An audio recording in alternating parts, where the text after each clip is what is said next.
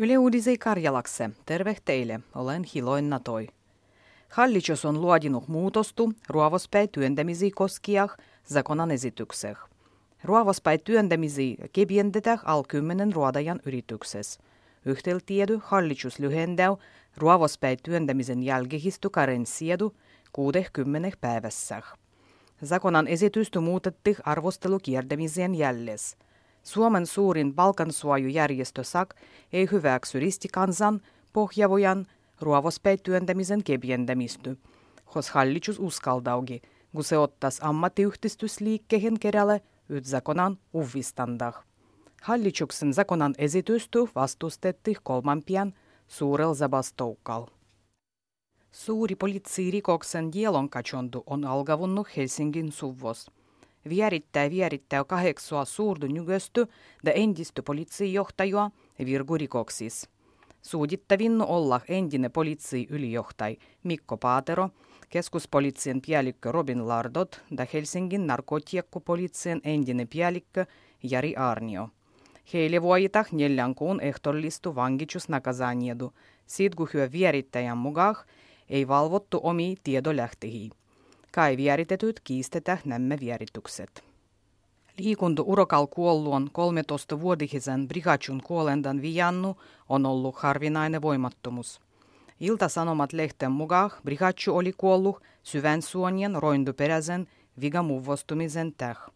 Brigachulle rodih voimattomuuskohtavuus tiistilän skolas Espoos, konsu hän luodi movetesta kuulu jo jugiedu juoksendu koitehtu. Brigachu kuoli bolnichas. Hänen omahiset saneltih lehtele, kun harvinastu voimattomuuttu ei ollut aiempa huomattu terveydenhuollossa. Hos Brigachu olikin konsuki vietty bolnitsa kielen mielettäh. Läs joka toinen suomalainen käyttää valgien kuvastindu liikkujas pihal pimien aigua. Nenga sanoo liikendeturvu.